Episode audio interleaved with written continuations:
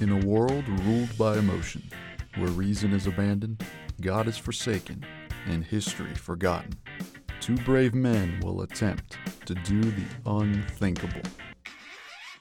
Use their brains. Armed with ancient wisdom, they will bring light into our modern world.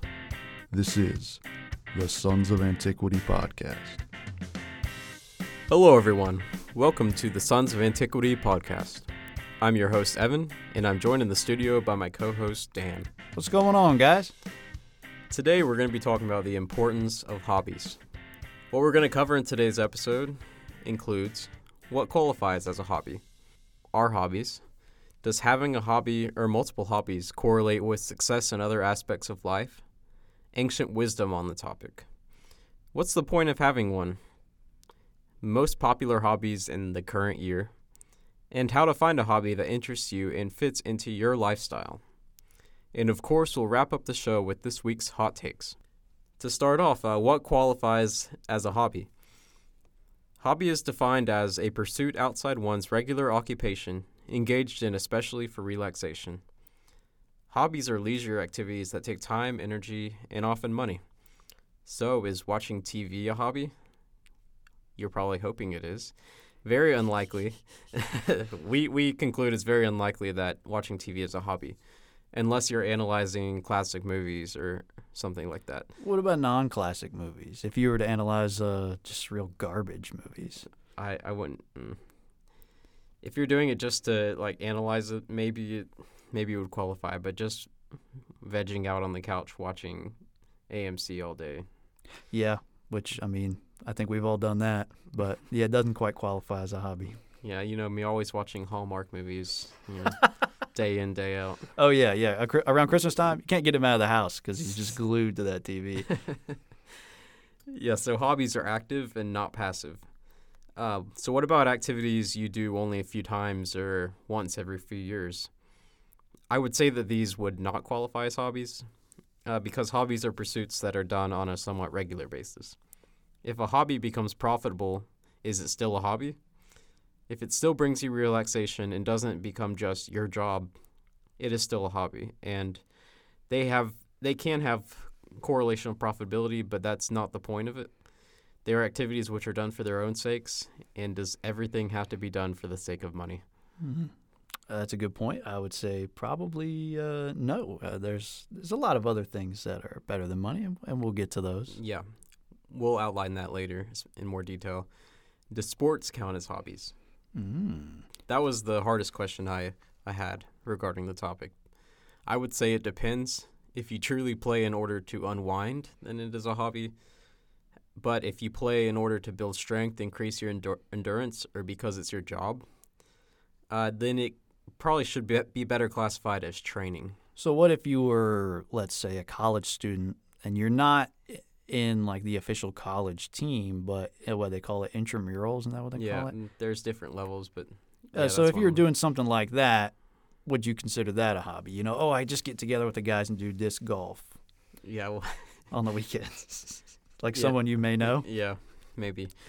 Um, I'd say it depends on your perspective on it and just like your motivations for doing the sport. If it's to just have fun, unwind, maybe even better yourself a little bit, it's a hobby. But otherwise, if you're doing it to like incre- better your mile time or get more in shape just for that sake, and it's not something you really enjoy, I consider it more training. Yeah, I, I would I would agree with that. At that level, when you're not enjoying it, you're not doing it to unwind. That really is the uh, the qualifier there. Like, would you consider LeBron James to have a hobby of basketball? Yeah, I'd say no. Not not even just with the fact that he gets paid lots of money to do it, but I mean, if he put in that much effort, as I know he does, uh, to train and get that good, yeah, that's at that point that's way more than a hobby there. Right. That that's what I think too. All right, so what are our hobbies? I've had many over the year, but currently I'm working through the Great Books of the Western World series, slightly um, changed for my own preferences.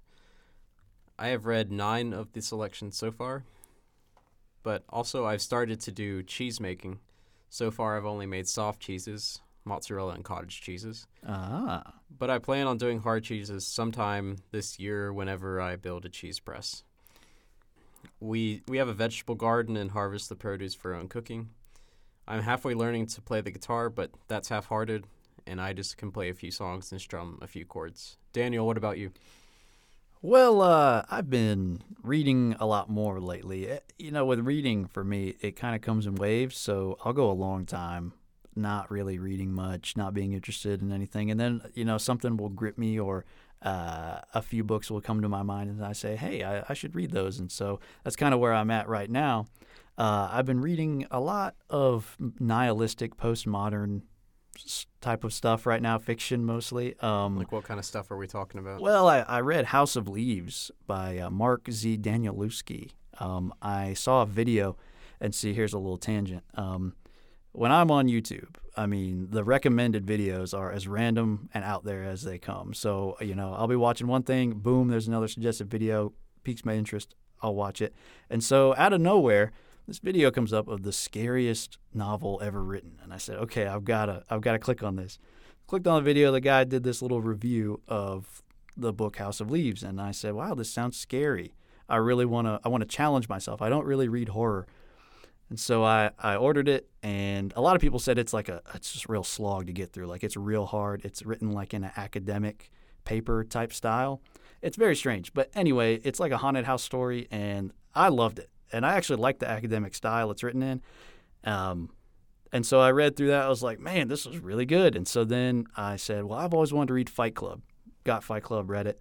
Um, and then I got Clockwork Orange and American Psycho. So I'm all set with the uh, peak Sigma male reading list. Um, but as far as other things not related to that, I do write uh, from time to time. Evan might know something about that. Um, and of course, we work on this podcast. Uh, so that does take up some time, and it's fun to research and, and of course, uh, actually put the podcast together like we're doing right now. Um, and the gym. The gym, uh, Evan and I have been going for, excuse me, for a while, um, taking breaks here and there because of different reasons, but um, we've definitely tried to stay on it as far as, you know, physical fitness is very important to us. And so as soon as I get back in, um, yeah, I'm going to be hitting it hard, trying to get back to benching 200, which is really not that much, but, you know, considering my size, I think that's that's a pretty good goal. Yep. And uh, lastly, I make trap beats on GarageBand from time to time, and uh, I make some of the music, or I have made some of the music for this podcast here, trying to trying to improve my musical skills. You make that rap crap. Yeah, really. Now let me let me jump back real quick to something you mentioned, which was uh, the great books of the Western World series. Now, what are some of the ones you read, and what are some of your favorites so far that you would recommend to people listening? You're right. So I've read um, two works by Plato, Crito and Apology. Okay. Those are actually really good. Um, read two books by Aristophanes, The Clouds and Lysistrata. Didn't like Lysistrata, but and I didn't like The Clouds much either, but it was a lot better. Uh, what were they about? What was it? It was kind of weird about them. Well, The Clouds is mocking Socrates. It's just like a whole play that says how Socrates is he's all in the clouds. That's where the title comes from, and he runs this academy of sophistry where he just teaches people how to cheat everyone and have lax morality. it's not a, based in reality at all. It's actually one of the causes of Socrates being put to death. It was Really? It, it was critically acclaimed and everyone loved it, and it really turned. It was decades before he died, but it helped turn public opinion against Socrates. Oh, so this dude just went out, published a, a work that was It was a play, okay, published a, a publicly play, performed. and it was basically like slanderous libel, Yes. and they were just like, "Oh, cool, we'll take this at face value. This guy's a bad guy." Yeah, it was. It definitely wasn't that accurate. It- Oh. It, paints Socrates as a total sophist, and it, it's kind of where the charge of, um, what was it corrupting the morals of the Yeah. youth? That it, it's where it's it's one of the causes of that charge. Oh, okay. But that was one of uh, one of the low points you said in It your reading so far. It was a fun play to read, but it was totally inaccurate. Oh. Actually, Apology and Crito by Plato or Plato are uh, written when Socrates is being condemned to death and after he's condemned to death. oh, Apology or Cri- Crito is his friend coming by saying, you know, we can break you out of here and you can survive, and he gives a bunch of reasons why he's not going to do that, even though he could. Yes, I had heard that. Now, is that accurate? That the Socrates did have that encounter and said, "No, I'm going to stay here." And Yeah, I think so. yeah, Because Plato actually, think he puts himself as he puts himself as a character at Plato's trial and apology, Hmm. in at Socrates' trial and apology. what a gangster, just facing fate like that. Yeah, it's a really good one. It's short too. Hmm. I'm trying to think what else I've read. Oh, there was Plutarch's uh, lives, uh, noble lives of Grecians and Romans. And, Was that the one you sent the picture of to me? That's got like all the little little biographies of famous people yes, from antiquity. That seemed like a really cool read, and I think quick teaser here. Maybe that will end up in an episode in the future. I'm knows? considering doing episodes on all the books I've read. Yeah, So- I mean, a lot of good information there in this in this uh, course you're you're working through. Yep, but we can move on from that. uh, Sure, That's just a sure. little teaser.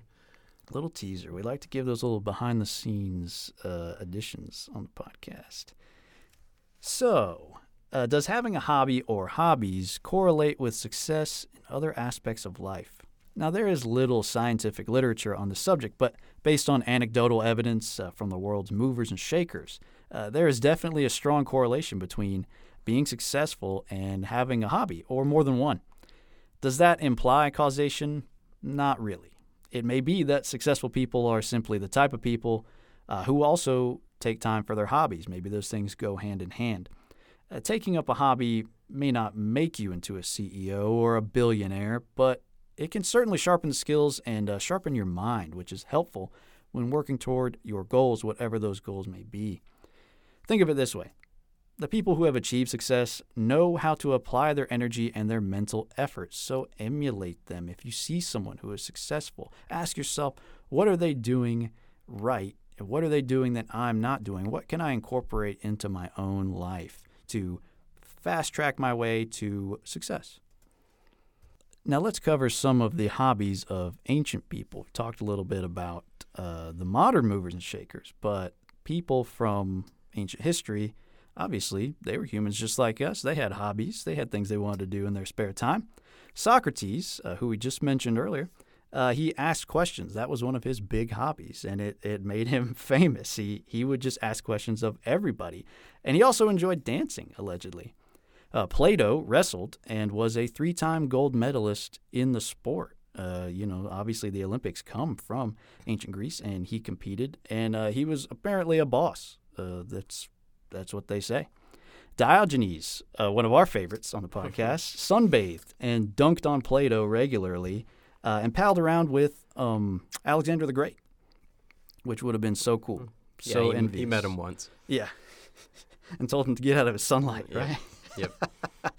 Uh, Albert Camus uh, played soccer, and he was quoted as saying this What I know most surely about morality and the duty of man, I owe to the sport, and learned it in the RUA, which was the Racing Universitaire uh, Algérois junior football team.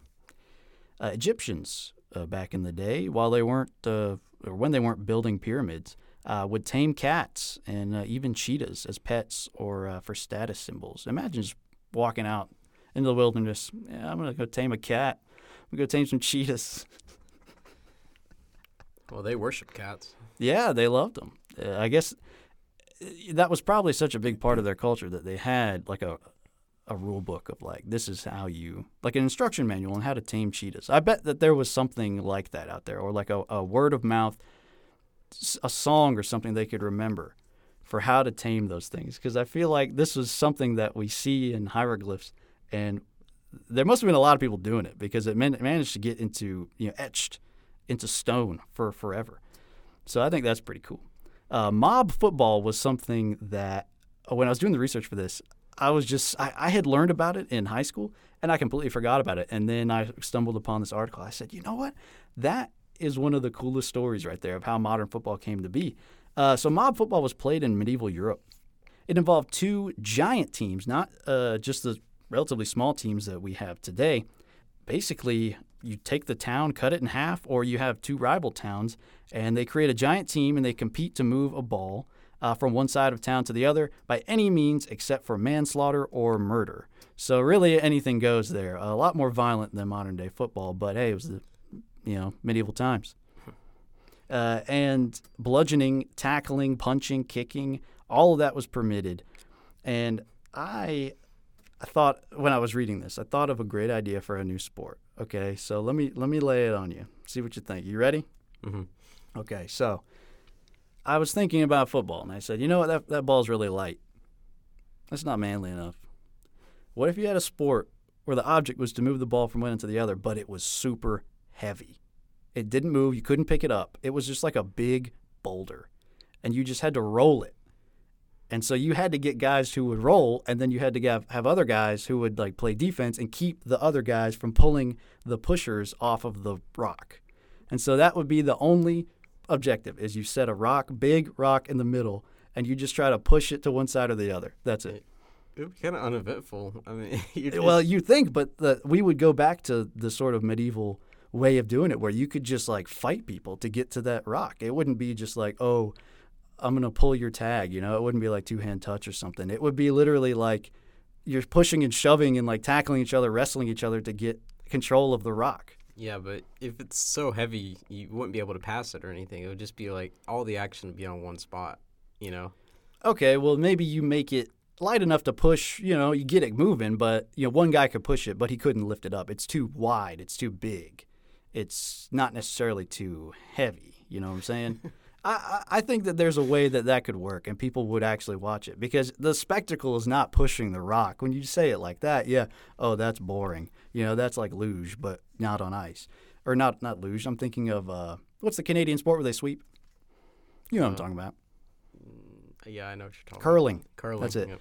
No, this would be the spectacle would be the fights. You know, I'm, I'm you know, get that guy on. That's the pusher, the biggest guy on the team. He gets behind the rock, and he's going, he's going, and then you are just wailing on people to try and get to him and push him off of that rock. I think there's a there's a market for it, but maybe that's just me. I I don't know. I mean, it seems like just I a version of rugby with less running. yeah, oh. and more fighting, and that's what people want to see. This is a change my mind situation, but I think rugby is a very underrated sport It is. in this country. It is. I I happened across some videos the other day, and I was like, dang, these guys are athletes. Sometimes I just watch rugby for fun, and I don't watch sports for fun. Yeah. What about MMA? You watch any of that? No, I don't. Ooh, that's when I have a chance to watch it, I watch it because it is awesome, very awesome. But we'll continue. Sorry for that uh, that slight detour into my new sports theory. Look look for it in a park or uh, a event center near you.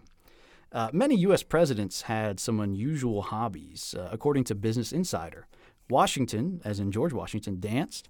Jefferson was a wine and cheese connoisseur. Jackson loved cockfighting. Not surprised. Yeah, he was kind of like that. I can see that. Uh, Coolidge rode horses. FDR swam. Eisenhower and George W. Bush painted, and Bush still paints today. JFK was a cigar enthusiast. Nixon loved to go bowling, and Ford was a stamp collector. I didn't realize that about about all those presidents. I'm glad you dove into that. I mean, other than the George Bush thing, I knew that. But There were even more. I just cut some of them out. Like Reagan also liked to ride horses. oh yeah, He had a ranch. did he ever ride horse uh, in his movies? I don't know. I don't know anything about his acting career. I might look into that. That might be a, another behind the scenes thing. Uh, it is worth noting here uh, that George Bush, W. Bush, often ran uh, at a six minute mile pace for three miles.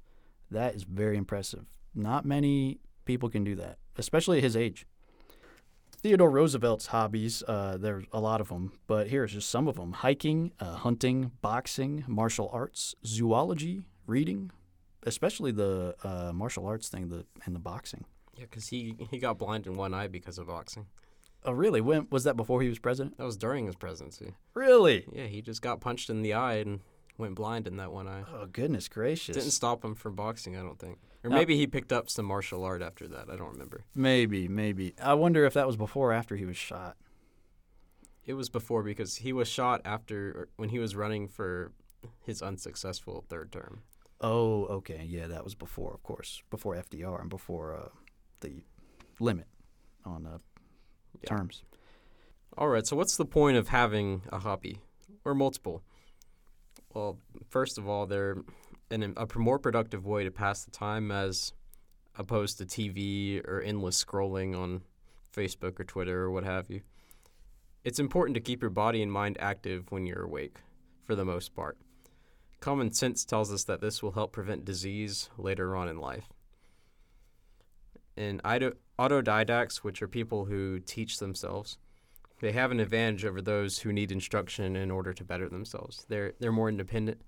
Mm-hmm. And we live in a time where you can teach yourself more by yourself than any any other time in history. Yeah, I mean YouTube is just a miracle when it when Yeah. it comes to that. You can learn how to be how to do like very well, basic and uh, medium range like technical skills just from watching YouTube. It's very helpful. Also, we have public libraries that hardly anybody uses. Except you. Yeah, you are I- always in the public library. Oh yeah, I hardly I plan on hardly spending any money on this great book series because I've tracked where all of them are and throughout the the state we live in, which will remain unnamed. Unnamed. Uh, so, anyways, yeah, there's lots of resources out there to be an autodidact. Some may object to hobbies because hobbies are not there to make money, but money making should not be the end of everything. Are there other things that you do which do not make profit yet you do them anyway? People should enjoy things without trying to ex- extract some selfish ends. I agree. Some things are worth doing just for their own sake. Yeah, it's uh, a journey of, of self discovery. Do people stuff their faces with whoppers in order to profit later or even to profit their health? No, they don't. True, true. If you if you compare it to the time wasting or like the negative things that you do every day, like you don't do any of those Yeah. to make money. Very good point. I hadn't really thought about it that way. Yeah, but the second objection to hobbies is related to the first. It's that it's not worth doing something which could be done by a professional for cheaper and quicker. For example, some say it is not worth it to play an instrument because you could just buy music from the best musicians in the world in any genre imaginable, and you'll never be as good as the best in the world. No. if, if you didn't start at a young age, you know, and that's okay. But you know, I saw that on on a YouTube comment once. What? It's like somebody was said it was a YouTube video like, "Oh, I'm learning to play this instrument." And someone's like, "Why would you do that if you can just buy the music?" and man, people just lit into this dude.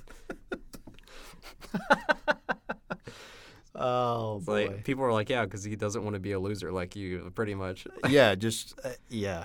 Mm. The, yeah, the guy has no, you know, he's got nothing better to do with his life than just rip this dude who's trying to learn, trying to better himself. Come on, man. Yeah. Come on, man. Okay, so let me try to expose the flaw in that logic. Sure. Uh, while it is true you will never be world famous for music, there is a unique feeling and sense of accomplishment you get from gaining mastery over something. What you produce, even if it is objectively of lower quality than some commercial product, will be more valuable to you because you did it yourself. And even your family may feel the same if they share in the presentation. If they if you write a song for your daughter, it'll mean a lot more than if you just click play on Ed Sheeran song. You know, Yeah. Yeah, because Um, so many other people could do the same thing. It's, Yeah. it's not unique at all. It takes no skill to buy a 99 cent song and play it for somebody. yeah. Going on top of that, um, some hobbies can be of e- economic value. That shouldn't be the reason you do them per se. But just saying, lots of people go for artisanal stuff these days, charge about twice what you'd buy for, you know, the mass-produced thing. Yeah, and it's it's wild. I know a guy who does a little bit of this artisanal stuff. I guess you might call it that. Tell me what you think you would call this. Uh, maybe rustic or something. Um, but he would take like like I saw pictures of, of some of the furniture he had in his house that he had made himself, and he basically just went out on his property. He cut down some trees and stuff, and he was like, "Hey, I'm gonna make a table and chairs out of this." And so he made like a kitchen or like a dining room set, and it still had all the bark on it. Like all of this stuff was like it was made that way on purpose, and people were like, "Hey, I want to buy this," or "Hey, that looks really cool." Like it got a lot of likes on on Instagram or whatever because it still had the bark on it. It it looked like you had quite literally just taken it out from where it was in nature five minutes ago and brought it right in. And that's what people go for these days, and they charge outrageous prices. Yeah. So I mean that it can be economical, sure. Yeah, we're really living in a time where people are valuing like organic and uh, artisanal stuff. So you can take advantage of that if you want to make some money, but you'll probably break even at best. Other reasons are that hobbies are an excuse to interact with others.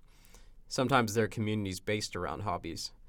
Um, for example, ham radio. I've never dealt with it, but I know there are whole communities of people who just play with ham radios Mhm. and like talk to each other and stuff. There's some big communities, tight knit communities around some things. It also builds skills. Some of the skills may be useful in emergency situations or if society were to break down. Someone needs to know how to make soap from scratch. If you take the Benedict option and have a commune out in the country, Could you make soap? I, had I've to. never done it, but I know how to. I I should know, and there are um there are instructions in Fight Club, and I just kind of skimmed over those. Uh, but I I do know people who do know, and I could ask them, I guess. Um, do you think you could make like a like a fire just from what you find in the woods? I'm an Eagle Scout, so Oh, that's right. I forgot about that. So yeah, you you could probably do In it better than most people I know. In theory, uh, are there are there like uh, do you have like a, a an arsenal of um of different techniques, or is there just one that you guys really learn and you master it? we usually just use like lighters and you know, Oh well, yeah. and I uh, what do you call it? Uh, like matches or like batteries? No, we never use batteries. I'm saying Oh. we we sometimes poured uh, what was that stuff on it? The Uh, fire starter. Oh, uh, you're talking about just like a lighter fluid? yeah, lighter fluid. Oh, okay. Well, hey, that So, works. Use what you we got. I cheated most of the time, but I could make it if I had to. Okay, fair enough. You know, additionally, this really looks good on a resume. In fact, uh, I have in job interviews been asked what my skills were, what my like basic uh, skills were, in like around the house or anything, and I was hard pressed to think of anything. So that's why I started cheese making. Mm. Yeah, because they made me feel bad about that. I was like, uh, I repair stuff sometimes. Uh, you know, Yeah, so you needed like a uh, a dedicated go-to answer, but also something that you could you know invest some time in. yeah. So that makes a lot of sense. yeah, it makes you more interesting for sure. And saying that, it gives you something cool to talk about with friends, coworkers, and new people you meet. It's a good icebreaker, especially if you're really good at it. Yeah, it's not real uh, not real interesting to other people when they're like, "Hey, so what do you do?" Oh, I just sit around and watch TV when I'm not at work. Yeah. Have you watched this new series on Netflix? Yeah. Ugh. Those are the worst conversations. it allows you to exercise your willpower, patience, and other soft skills. If you're dedicated enough and lucky enough, a hobby can grow into a job and even a career. You know, some people wrote on the side, like Aldous Huxley, we talked about last week, turned that into his full time job. Yeah. Podcasts sometimes are started from guys who have normal jobs, Yeah. can relate. You know, you can act. you know, if you're if you act on the side or play in a band, those can turn into full time excursions. Yes. It lets you take a break from the mundane and boring work you do, um, doing something you're passionate about and really enjoy. And there is a difference between leisure and vegging, in that both are a lack of work, but but uh, leisure, it's refreshing and invigorating. Yeah. But but vegging, it just makes you feel dead inside. yeah, it does. Well, that's why they call it, you know, vegging. Yeah. You become a vegetable. Yeah, and that's one is active, one is passive. Yep. And that's that's a real important distinction there. So let's talk about the most popular hobbies in the current year, 2021.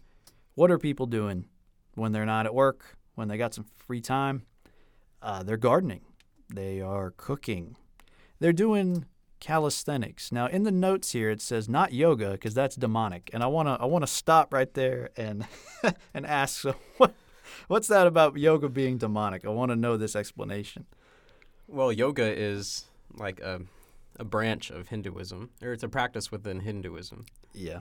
So it's not just sitting around and stretching. There's like music, and then hot yoga is also like a more accurate um, depiction of what this yoga practice is within Hinduism.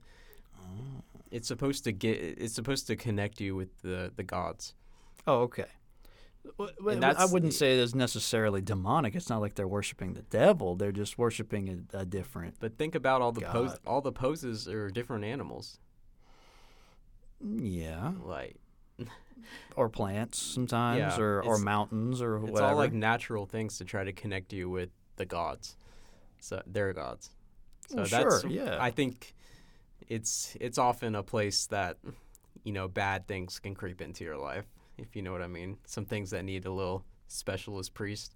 Oh, so you're saying that if I do yoga, I'm gonna be possessed by the devil. Uh, it's it's a possibility. It ha- it has happened before, and I've, I've heard many exorcists say that yoga has been the start of demonic activity, like a pat, what is it? really? like an entry point for some demonic activity. All right, forget the whole forget the whole stone football thing I had. I got a better idea. I'm gonna go straight to the Hollywood XX and I'm gonna say, hey, look, I got a great idea for a new horror movie.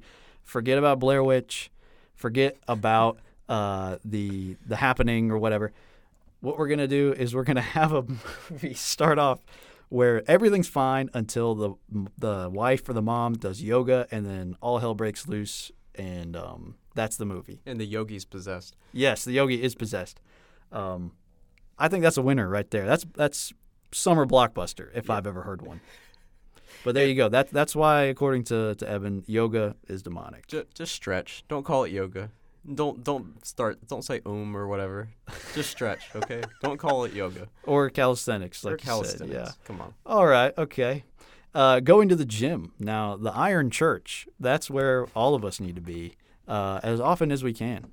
Uh, there is almost nothing better than going to the gym, hitting it hard, and when you walk out of there, you never feel worse than when you came in. You always feel better.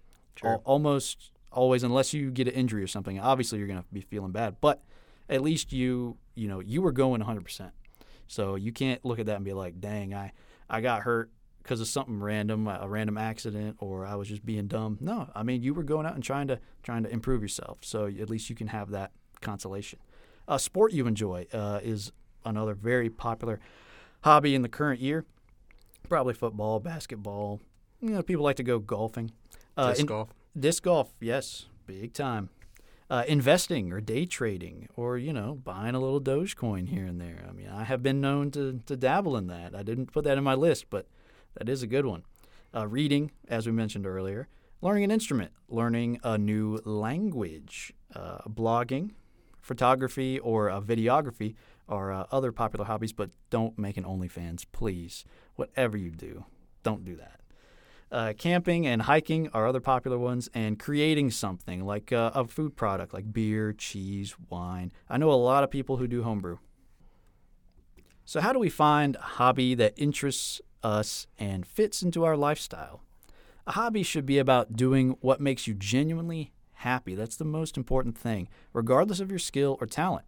What makes a hobby rewarding is uh, that you, you get to improve yourself and uh, improve your skills over time ask yourself this question What is a task that I really like and that I have liked in the past?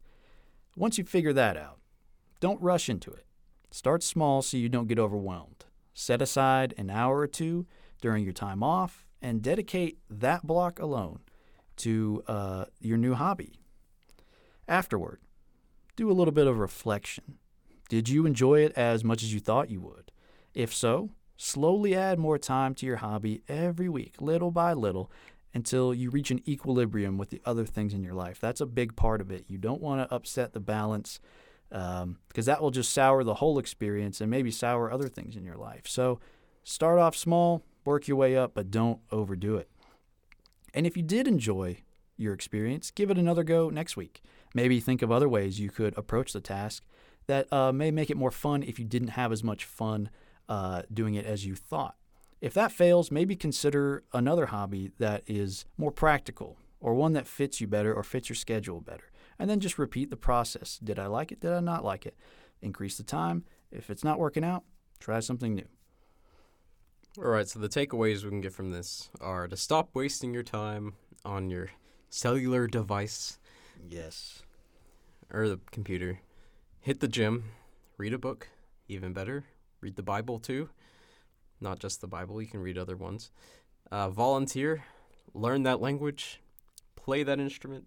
Just do something, man. You can do it. We believe in you. Yeah. Okay. you'll have you'll have fun and you'll gain skills that you never thought you could master. What else are you going to do with your time after work and before you sleep? Let's face it, you'll probably waste most of it on vices. The scientific fact is, most time is wasted. If you really think about it, most of your time is wasted.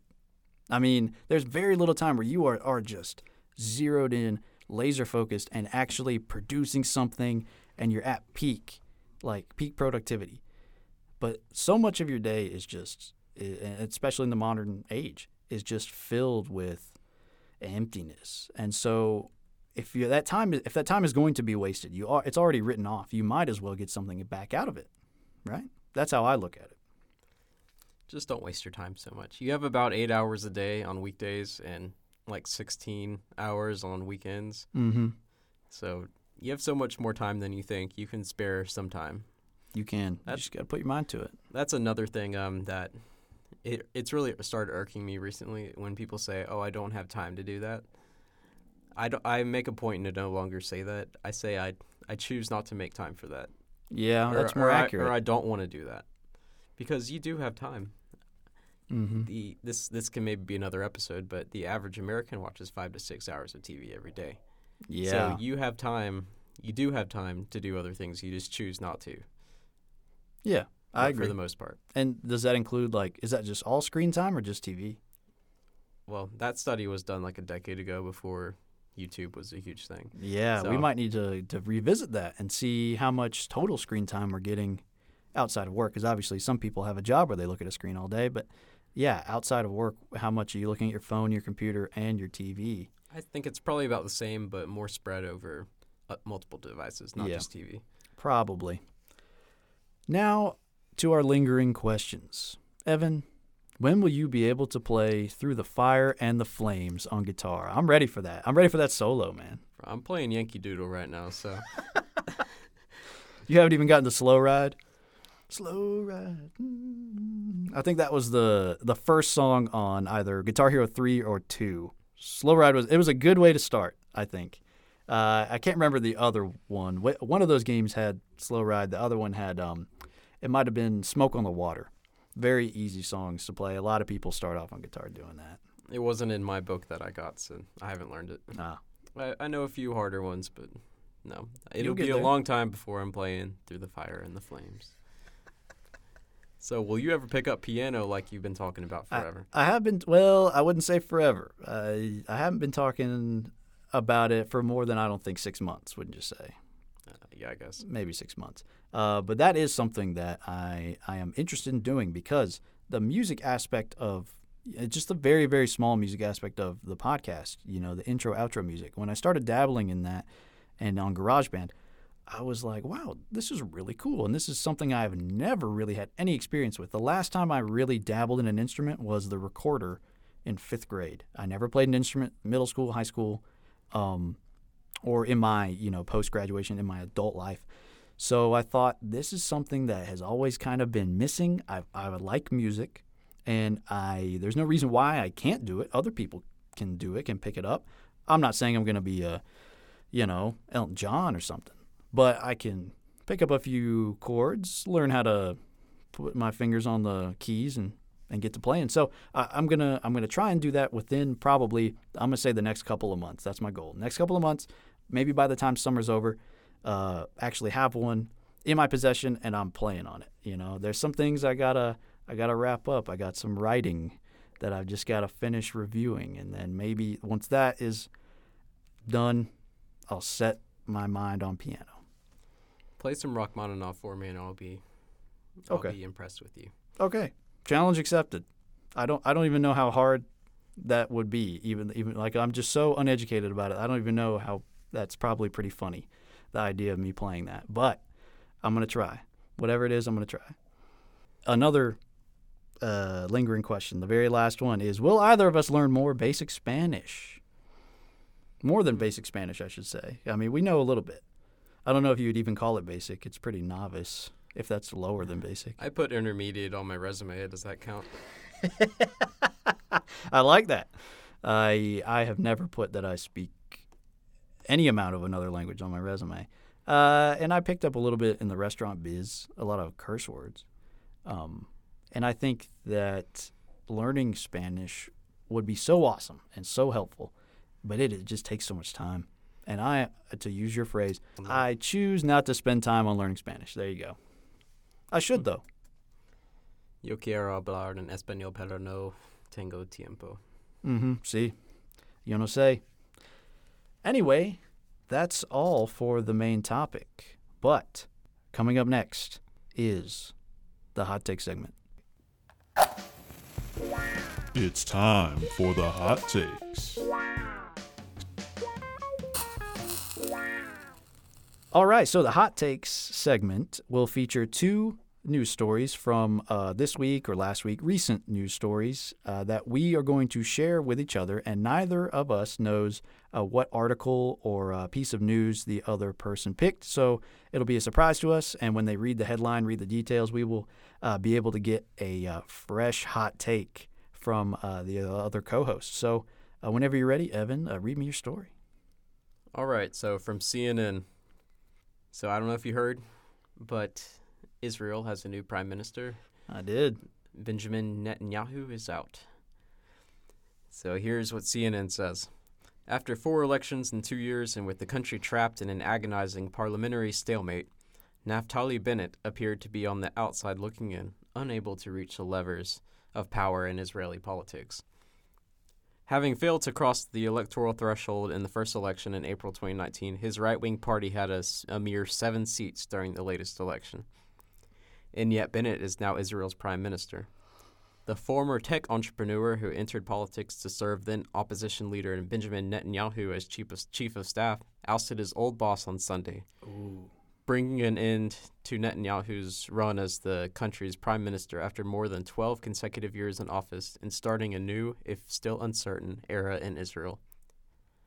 It's actually, um, this Bennett was removed from office by Netanyahu. He was like his minister, and then he was removed. It kind of like caused him to start his own new party. Oh, okay. That was a while ago. So Bennett won a confidence vote with the narrowest of margins, just 60 votes to 59 and will lead the most diverse coalition Israel has ever seen, including the first Arab party to serve in the government. In his speech before the Knesset confidence vote, Bennett celebrated that diversity and warned of polarization within the country. Few Israelis voted for Bennett's Yamina, that's his party, uh, Yamina party in March's elections. He picked up seven seats compared to Netanyahu's 30, but he was he found himself wooed by both Netanyahu and centrist leader Yair Lapid in their efforts to form parliamentary majority. So mm-hmm. they have to like form coalitions because usually there's so many parties. Usually one of them doesn't have enough votes to be a majority. Yeah. So they have to team up with other parties they normally wouldn't be friends with. I think that's kind of how it is in Canadian uh, it's like politics, every, if I'm not almost mistaken. almost every de- democratic country is like this besides us. Yeah. Um, so Bennett will ho- will be the prime minister for two years before handing it over to Lapid. Okay. But here's the interesting part. Well, first of all, it goes on to say that Bennett hates government regulation and labor unions, wants to really like decentralize and shut down the unions that he says are really hampering the country's economy. Okay. But also, he wants to shoot Palestinians who cross the border, including children. He's explicitly said like someone asked him like, "Do you are you talking about children too that you want to shoot?" He said, "Let's face it, they're all terrorists. Let's just be truthful here." Wow. He doesn't want Palestine to be a separate state. That's called the two-state solution. It's like to just push all the Palestinians into their own country and like to stop dealing with them. Yeah, wait. So he you, did you say he does support that? He wants one unified Israel where the Jews Jewish people dominate. Okay, so he wants to to bring the Palestinians into the fold. He doesn't want Palestine to be its own country. Oh, okay. Um, and he wants Israel to annex the West Bank. He's just straight up, let's get straight get up, let's take it. Yeah, let's take it. But it's ironic because he's going to have to share governments with Yair Lapid, who supports a two-state solution. Hmm. He's he's Jewish as well, uh, but he he called it quote a divorce agreement we can live with. Uh, so hmm. politics makes strange bedfellows. How will this work out when this guy, when the, it's the most uh, prominent and divisive issue in Israel, and Bennett is going to be in charge for two years, and he's going to give it over to Lap- Lapid for two years after that. Okay, so just to make sure I got this right, Bennett will be in there for two years, and in that time, he will be kind of pushing forward this one state agenda and then the t- other the other guy, what did you say his name was? Lapid. Lapid will be in there uh, for two years after that, and he will go more more than likely he will go forward with a two state solution. Well, who knows what they'll actually do in practice, but that's, well, that's their that's platforms. their goal. Okay. Wow, this is a very complex situation here. That's and why it warrants a hot take because we know almost nothing, and yet we're we're giving our strong opinions. Yeah, disclaimer: I, I hardly know anything about Jewish politics or Israeli politics, but I might give it a whack. I think that a lot of people, it seemed, uh, over here in America, uh, were divided. A lot of people liked Netanyahu. A lot of people didn't. A lot of people liked Israel. A lot of people didn't, and that's still the case. You know, I'm using the past tense, but that's still the case. It's a very divisive issue, even over here, and certainly, it's um, certainly it's got to be worse for the people who are in the country itself because like you said it was like neck and neck you said 60 to 59 Mm. like people are really divided over this issue They've had like four failed elections in the past year Yeah. because nobody could get enough votes to be prime minister. so I, honestly i don't really know what to expect or what even to predict is going to happen next because it seems like so much of it is up in the air and the time frames are so short. Two years is not enough for anybody to really get anything done. I mean we complain about you know presidents here for four years not doing anything. Two years that's that's nothing. That is that's no amount of time for anybody to get anything done. So my prediction is that this state of kind of perpetual war between palestine and, and israel is going to continue. There's not going to be a solution anytime soon no matter whether you're a two state or a one state guy. Um, so there, there's still going to be a lot of hectic stuff going on until one side gains ground until they gain one side gains momentum and really pushes because as divided as, as these people are i don't think they're going to be able to sit down and say all right this is what we're going to do and the whole country gets behind it. That's what it's going to take in order to achieve either of those solutions i think. Yeah. It's worth noting that Bennett uh, doesn't like the two-state solutions because he thinks Palestine will be a thorn in Israel's side, like always trying to take back land and stuff and starting wars. So instead, he just kind of wants to subjugate the Palestinians so that they won't. yeah Say now they're in his control. Let's let's talk about that. Okay. For uh, let me go back for a minute. You said something about the Arab League or the Arab cabinet he has or something. yeah, it'll be the first time that an Arab party has served in the government, like in the in the coalition. So they're Like- non-Jewish. Yeah, it's They're- it's like representing the, the Muslims in Israel because there is a sizable minority of There is. Muslims in Israel. So I want to quickly address this right here for all the people who criticize Israel and say that they're bad. They're they're as as you know they're the they're the real terrorists and it's not the Palestinians and it's not the Saudis or the Iranians or whoever that the the Israelis are the real bad guys. For a, a bunch of bad guys, they sure are very diverse. You know, over in their country, and they they are allowing a group of people uh, who they who people claim they hate and they want to exterminate to have power in their government. That to me rings false. They don't want it. It's just like necessity in order to have a majority.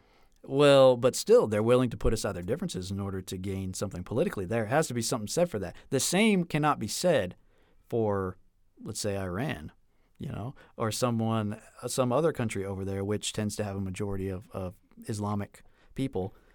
They don't have any Jewish cabinets in their government. They they don't have the Jewish minority minority that's represented. Well, there's only one Jew in all of Afghanistan.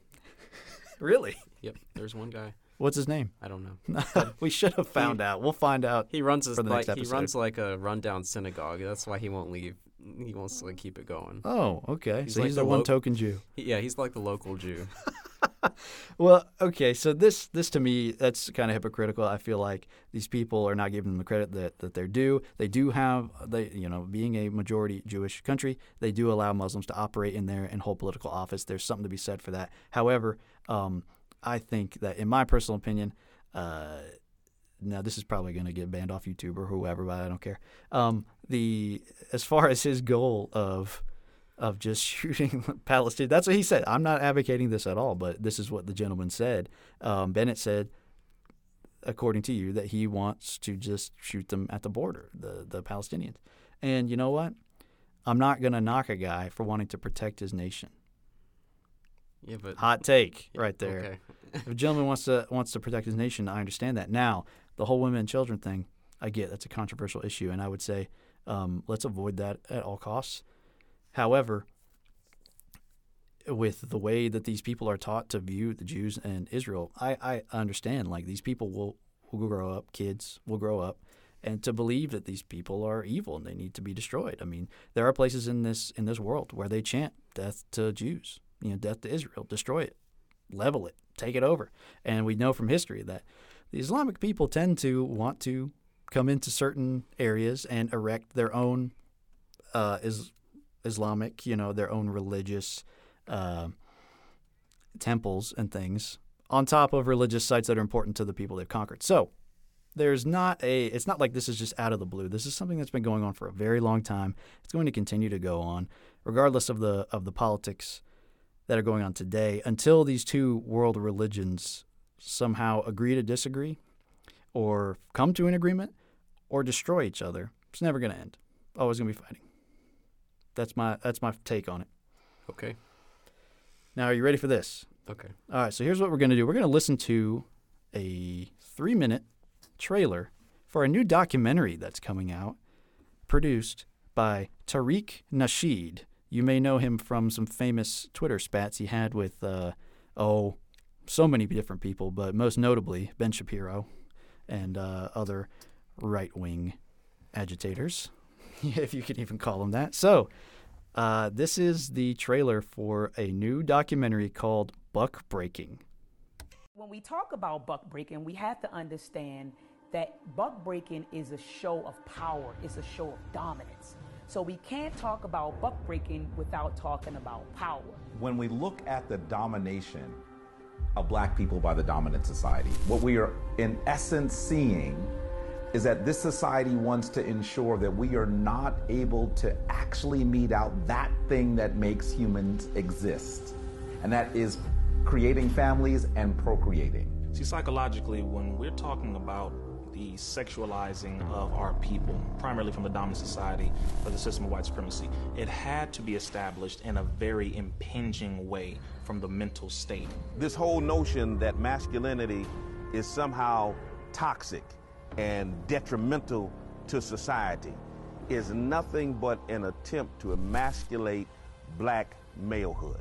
It's clearly an agenda. If you have two eyes in your head and you're able to see, you can see that it's an agenda and it's an agenda to, to decrease our population.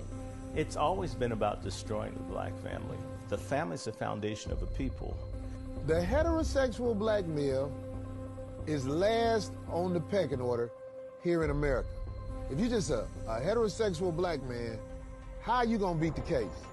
Because when you show up to court, when you show up to the job interview, when you show up to wherever, you coming in here as a heterosexual black man, you have no power. It's black masculinity that most exposes the fraud of white masculinity. We, as the progenitors of culture, the ones who are the fathers and mothers of civilizations, who taught all people, who people look to for social cues, whether they want to realize it or not, I think they feel if they can get us to adapt to it, they can get everybody to adapt to it. We need resources in education. We need resources in labor. We need resources in politics. We need resources in medical. We need resources in so many things, but they ignore that and they put millions and even billions of dollars to tell us that you need to really embrace your LBGT side. So these people have an agenda, and it's up to us to understand what the agenda is.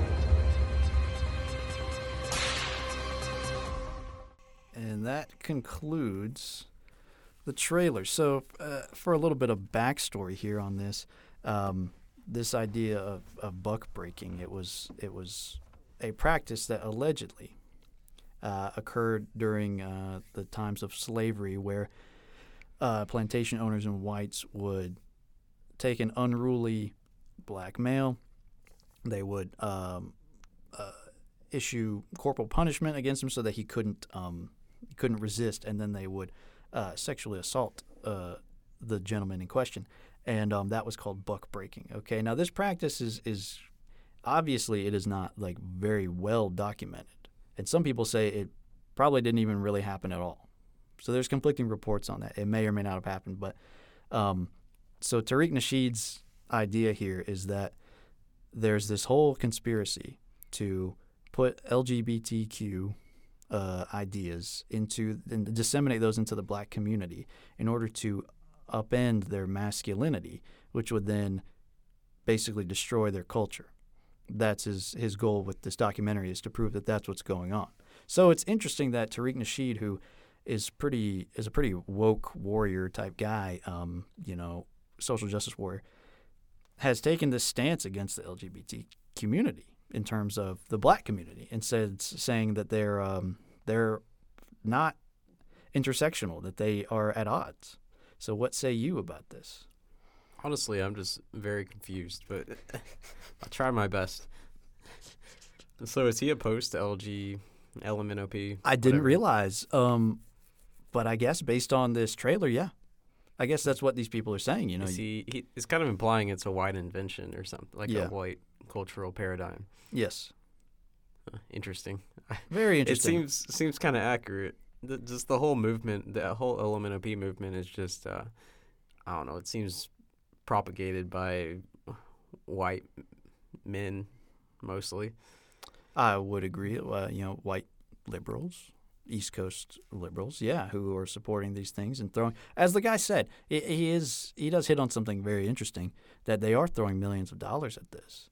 You know, Uh, I, I would disagree that they aren't throwing millions of dollars at other things. He says we need jobs, we need resources. They're getting those resources. There there is a very large welfare state which is redistributing wealth to places that it is allegedly needed. Um, but yes, there is also this big machine, this corporate machine, this government machine that is that is encouraging this type of culture, this LGBT element of LMNOP culture, uh, in all communities. And so there is a part of me that says Tariq Nasheed might be onto something. Now, the assertion earlier, what do you think about this? Where the guy says, you know, we are the progenitors of culture. You know, he, he comes so close to saying we was gangs. It was so funny. But that's what he says. And he says, we're the progenitors of culture. And people look to us for social cues.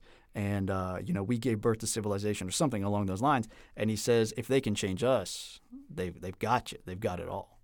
What say you about that? Well, I'd say firstly that um, hmm, I don't think it's targeting minority communities. This whole LMNOP business, it's seems to be more rampant in white communities, and it's like kind of secondary in you know uh, Hispanic and Black communities. So I wouldn't say it's targeting, but to say that mm, that the movement has had a bad effect on masculinity is true.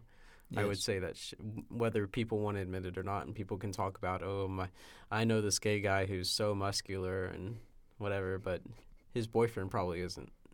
Yeah, and we gotta we gotta talk about voting patterns too. Mm. Voting patterns are, are huge, and that's that's part of it. Is that if you can encourage a group of people to change, and with those changes come changes in voting patterns, and those voting patterns benefit you, then that's that's good. Let's keep doing that. And you know, that's their opinion. Just think the whole like not just gay, but the trans movement is completely trying to redefine what masculinity even is. You know, it's totally destroying the whole concept of masculinity And and, gender, manhood. Uh, all gender. Yeah, both. what it means to even be a man. And so, of course, if you subscribe to that, you're going to have a warped view of masculinity. You're going to call it all toxic masculinity or think there's no value in being a man. Yes. While alternatively celebrating a woman who wants to become a man and vice versa. It doesn't make much sense. Yeah. Uh, Uh, so any other any other thoughts on this on Tariq Nasheed's masterpiece? I was just very confused by it because there were so many conflicting things in there. I there's just a lot going on. I, I wasn't really sure what to make of it. There is a lot going on, and- and I think he probably could have done a better job of, of cutting to the chase better. Maybe with like some narration in there, with with an actual scripted narrator saying what this movie is about.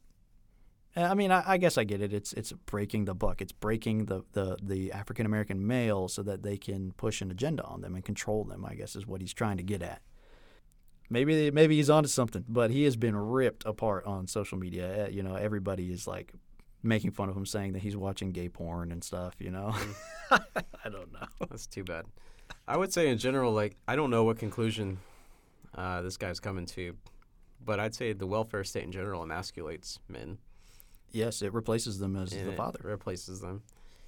And we could talk about the, you know, the state of families in America. It's not just the black family, but it's especially like the black family is ahead of the curve in a bad way on this when it comes to, you know, men not being active in raising children and single motherhood culture. St- statistically, black families are are worse off in that way. Mm-hmm. So there's some maybe something to be said I, I I don't know. I'm just so thoroughly confused by the trailer that it's hard for me to even piece anything together. Well, that's what that's what I was going for. Perfect hot take segment where you're just so confused that you just have to, uh, you just got to spit it. You know, no no thinking involved. any uh, any last words before we depart? No, but I can preview next week's, which Oh. will be next week's episode, which will be quite sizzling. Yes. It- what what about it will be so sizzling? Well, it's going to be our first debate podcast. It Oh, won't be all debate. We'll do some explanation, some definition, but it will be our first one where we we disagree mightily on the topic at hand. I won't give it away. Yes. Yes. Uh, I, we, that's a we will have a lot of disagreements. Not all the arguments will be, you know, written down or thought too much about beforehand. It might be some on, on the cuff. yeah, and I'll and I'll go ahead and say that we're not going to uh, uh, solve anything. We we're may. Not, we're not. We're not going to come up with the the be all end all solution because uh, what we're talking about has been hotly debated for a long time. Yes. With that being said, that is all for today's show. Join us again next week for even more ancient wisdom.